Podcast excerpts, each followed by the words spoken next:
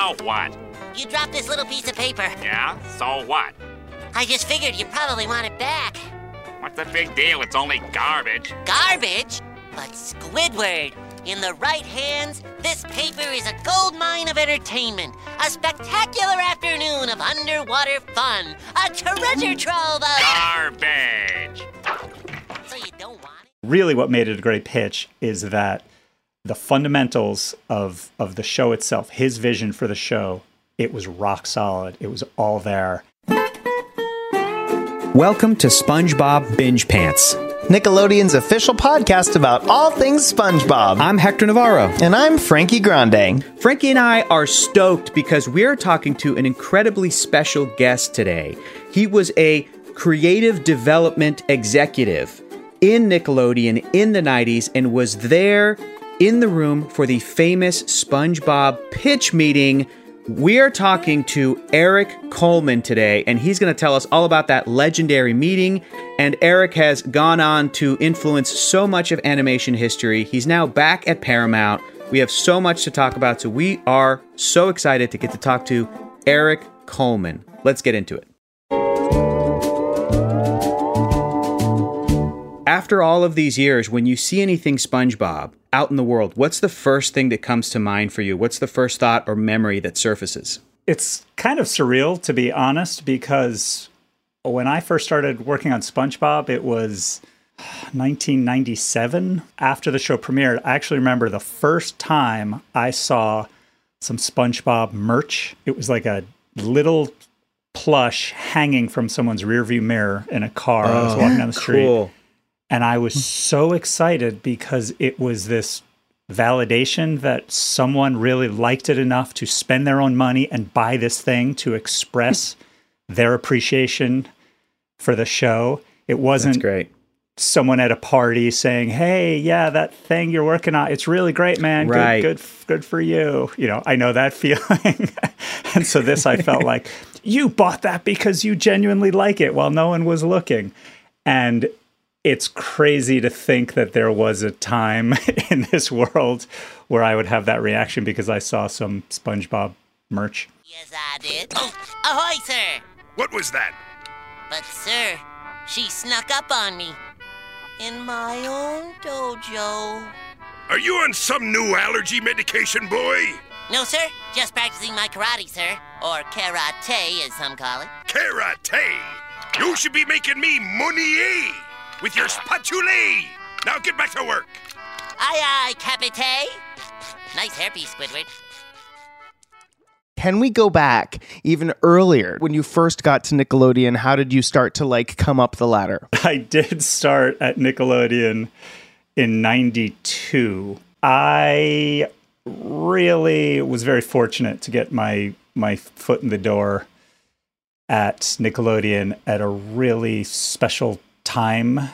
You know, especially when you look back at animation history. I was uh, temping in the live action department, and at the Xerox machine, I met Linda Simensky, who was in the animation department. And for those who don't know Linda, you should look her up because she's had an incredible career and incredible impact. And she was my my first real mentor at Nickelodeon.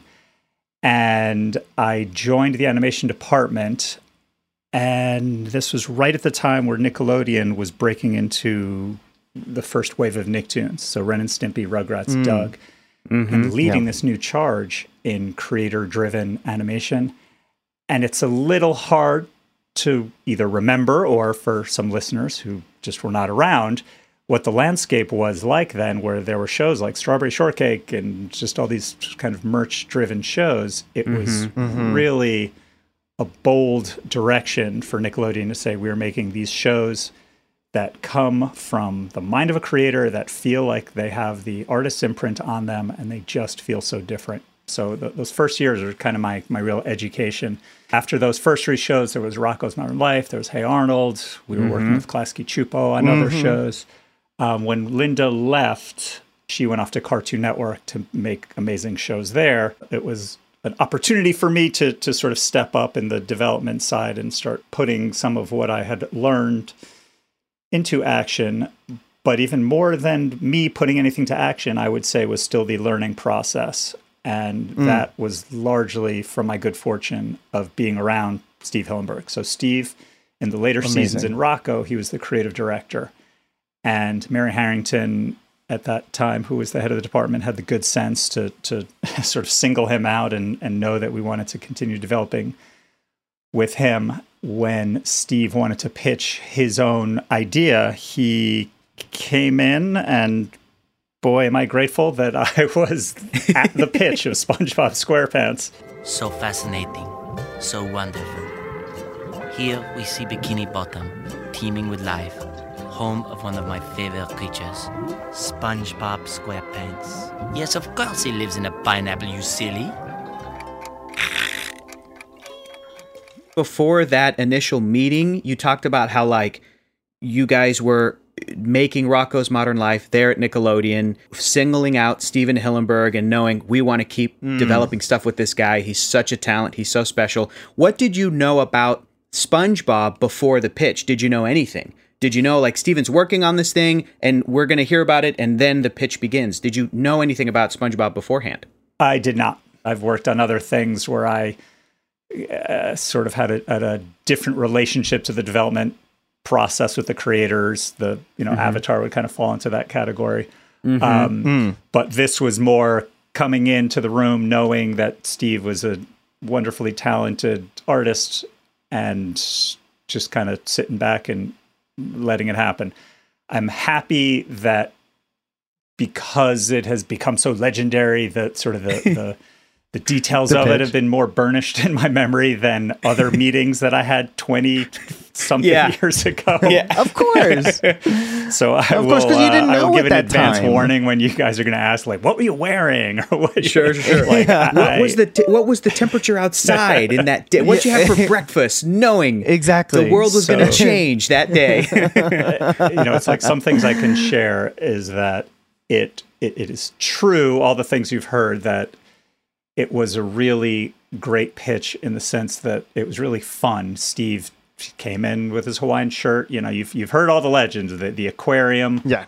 with the characters in it and the seashell, and you held it up to your ear and you could hear this Hawaiian music. Um, wow. but I am always quick to point out that that's not what made it a great pitch because sometimes people take the wrong message and I have taken a lot of pitches over the years and sometimes when people come in dressed up and they come and they Right. sing opera 3 feet away from me like it's those are not always the best pitches. the key Right. to really what made it a great pitch is that the fundamentals of of the show itself, his vision for the show, it was rock solid. It was all there. And when I say all there, not just the tone of it, but the relationships, the dynamic of how the show was going to move.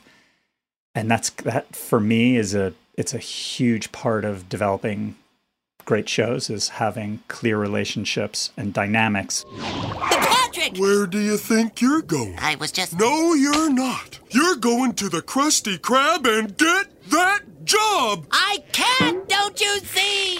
I'm not good enough. So you're not just pitching jokes, you're pitching a story engine. You're pitching how this thing can Yes. sustain beyond just the initial pilot and beyond just the uh, initial conceit. So the relationship among these characters, it was just crystal clear. And it was really fun and funny. The other thing that is worth mentioning is it's not like it was the life changing greatest thing ever. And I know Right. that's kind of not necessarily what everyone wants to hear, but it's the truth. What I mean is, when you're in development, you take a lot of pitches. And Right. If you look at the, the crew on Rocko's Modern Life, it's like a who's who in animation. The, the people who went on and created other shows and exec produced other shows and had great involvement. It was an amazing crew. So um, it was a good pitch. We we really liked it. We were really excited to develop, but it would be dishonest for anyone to say, "Oh my God!" Like we knew we had lightning in the bottle from that one Yeah. pitch Right. It's just that it was really solid. And I have always said, even as you look back at, at the, the show, the development and then the production of it, it's not that it's the greatest thing ever. It's just you watch an episode and it's just really good. And then you watch the mm-hmm. next mm-hmm. episode and it's just fun and really good. And then you watch the third episode and it's just it's just good. And it's this cumulative effect where you just as a viewer, then you form an attachment to the show.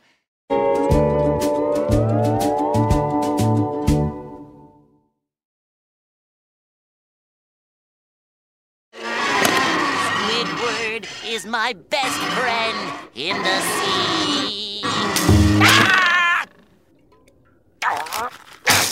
Squidward Likes Patrick more than SpongeBob. and Patrick is a dirty, stinky, rotten friend stealer.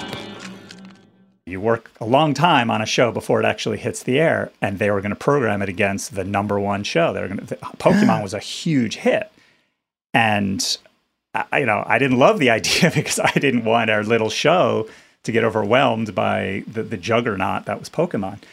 And I remember, to their credit, they felt like you know what, you got to fight strength with strength, and it and mm-hmm. and it was really true because once SpongeBob hit the world, I think people liked it, and then just cumulatively just felt like it just feels so unlike anything else.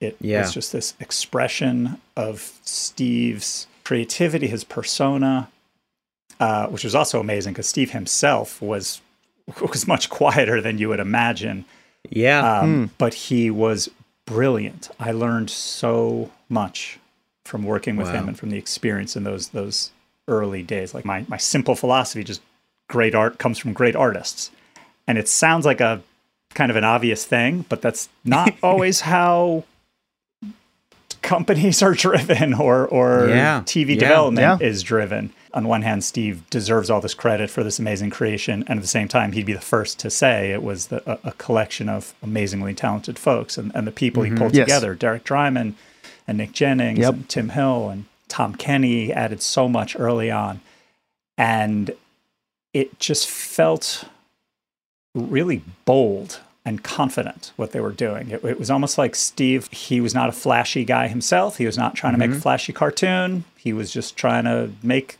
his cartoon. Greetings, Primitive. Sp- SpongeBob, is that you? SpongeBob? No! I am SpongeTron. Welcome to the future. What? Welcome to the future. Uh, the future.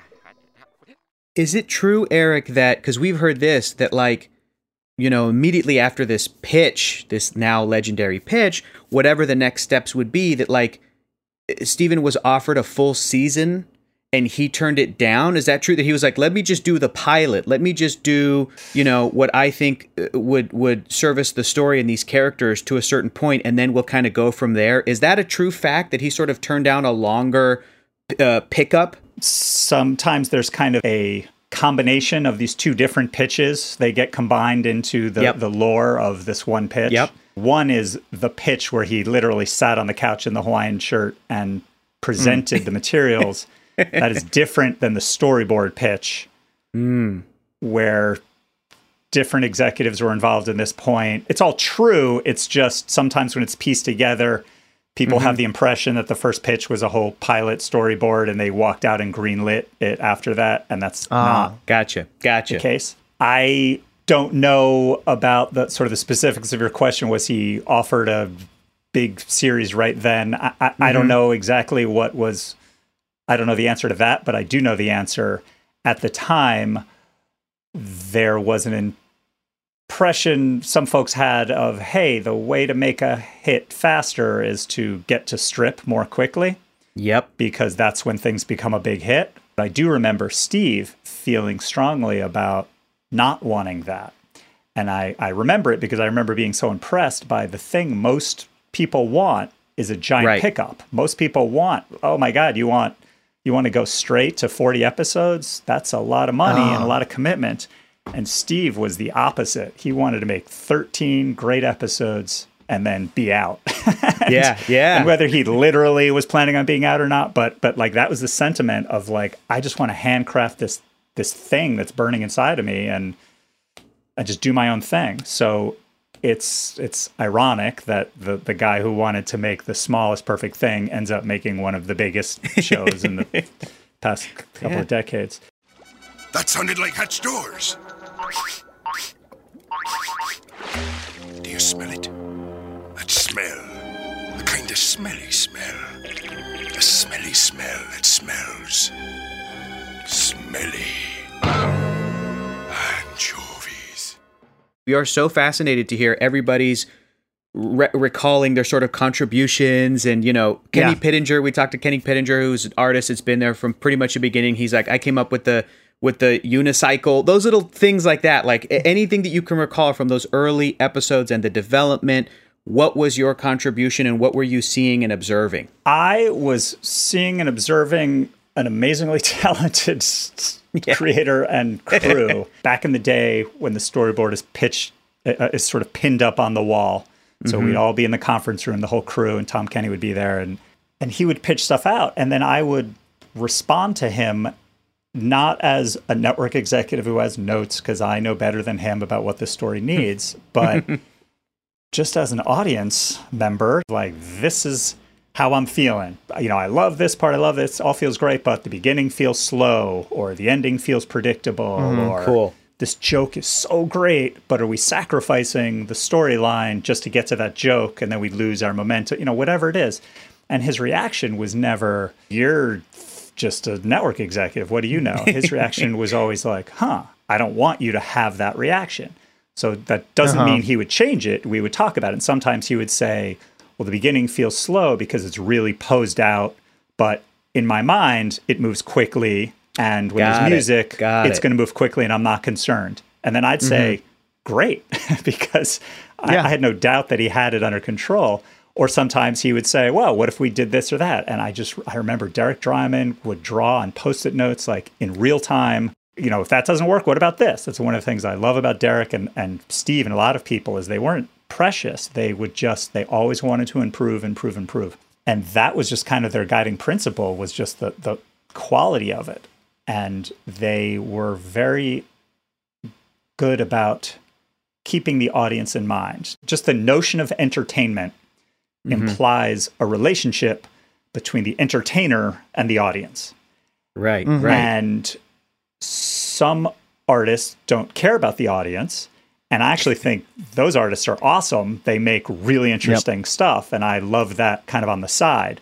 Right. But if you are in a organization making content for a broad business, audience, you, know, you- you, need right, to right. pay attention to the audience. And Steve was just always a consummate professional in that and and crew. So it was they were always working things just to make them better and better. And and as you all know, it was not a script driven show. So there would be mm-hmm. outlines and the stories could sometimes change drastically in the outline to service a better way to entertain. Even as they would change stories, they still had a a sense of story and a sense of theme and a sense of what is the purpose of this episode. So, on one hand, I think SpongeBob just felt so different from everything else because it was so visually driven. Especially look at those early seasons where the gags they're not set up jokes. They're just these in, uh, in, in- just these bits of incredible animation.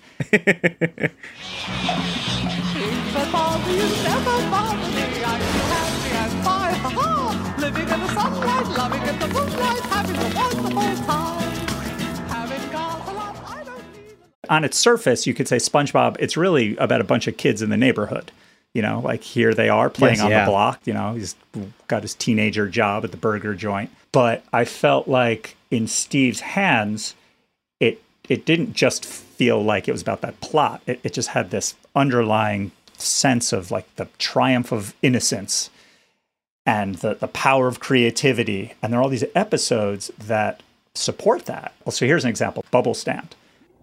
Okay, Patrick, it's all in the technique. First go like this. Spin around, stop. Double take three times. One, two, three. Then pelvic thrust. Woo! Woo!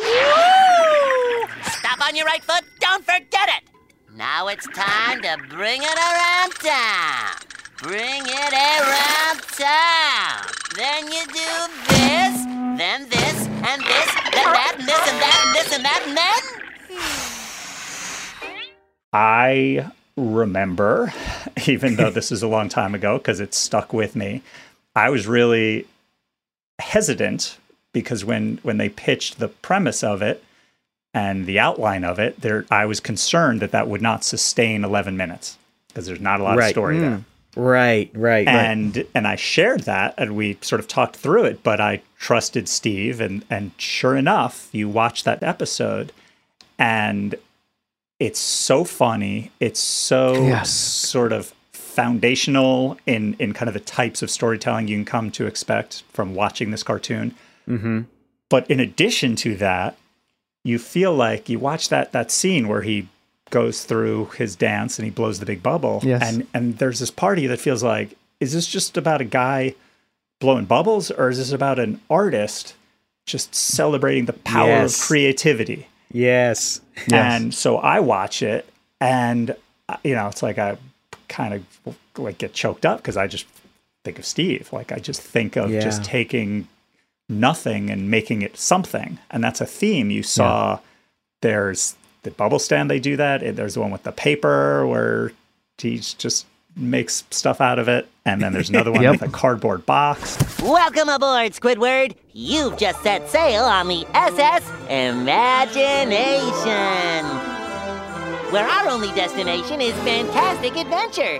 Where do you want to go first? No, no, don't mind me. I'm just. fundamentally it's it, there's a great simplicity to the show it it sustained with the Yes. same characters and that same dynamic for so many episodes because it didn't feel like it was about the plot of those episodes it felt like Right. it was about the characters and i think there's also a real joy for the viewer in that spongebob is he's literally a square peg who does not fit in he's not an aspirational hero. He doesn't have powers. He doesn't have this. He doesn't have doesn't have all, any of that. Mm-hmm. Except in Steve's hands, he does not come off as the loser. He's the hero, and it just made the show feel different from what was to the left and what was to the right. How am I supposed to enjoy your day off if you come to work anyway? I want you to meet my new friend, Bubble Buddy.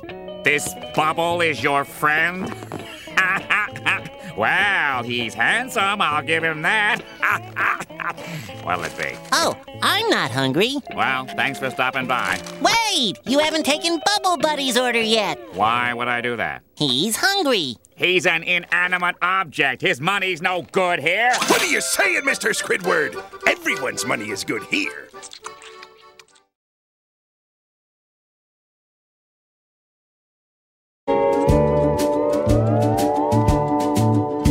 Eric, you've worked on so many amazing shows, including Avatar: The Last Airbender and SpongeBob SquarePants. You worked for Disney TV Animation, um, helped develop Gravity Falls. You've worked on so many hit animated series. I mean, it's just it's it's mind-boggling, frankly. and uh, now you're back at Paramount. And how would you say that the experience of SpongeBob carried over into the rest of your career? And and beyond that, do you see the influence of SpongeBob carry into these new eras of cartoons that are coming across your desk in the world now post SpongeBob's creation? One of the most important lessons I learned was to not just pay attention to what I think about things, but to pay attention to how I feel. There was a lot of stuff on SpongeBob that doesn't make sense.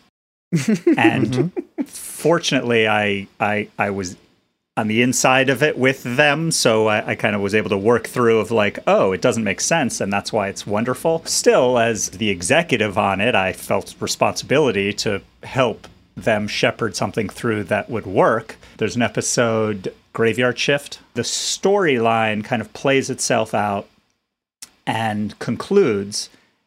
And then, as just a complete non sequitur, they say, well, then who was flashing the lights? And they cut to Nosferatu. And it just has nothing to do with anything. Wait! If that was you on the phone and you on the bus, then who was flickering the lights?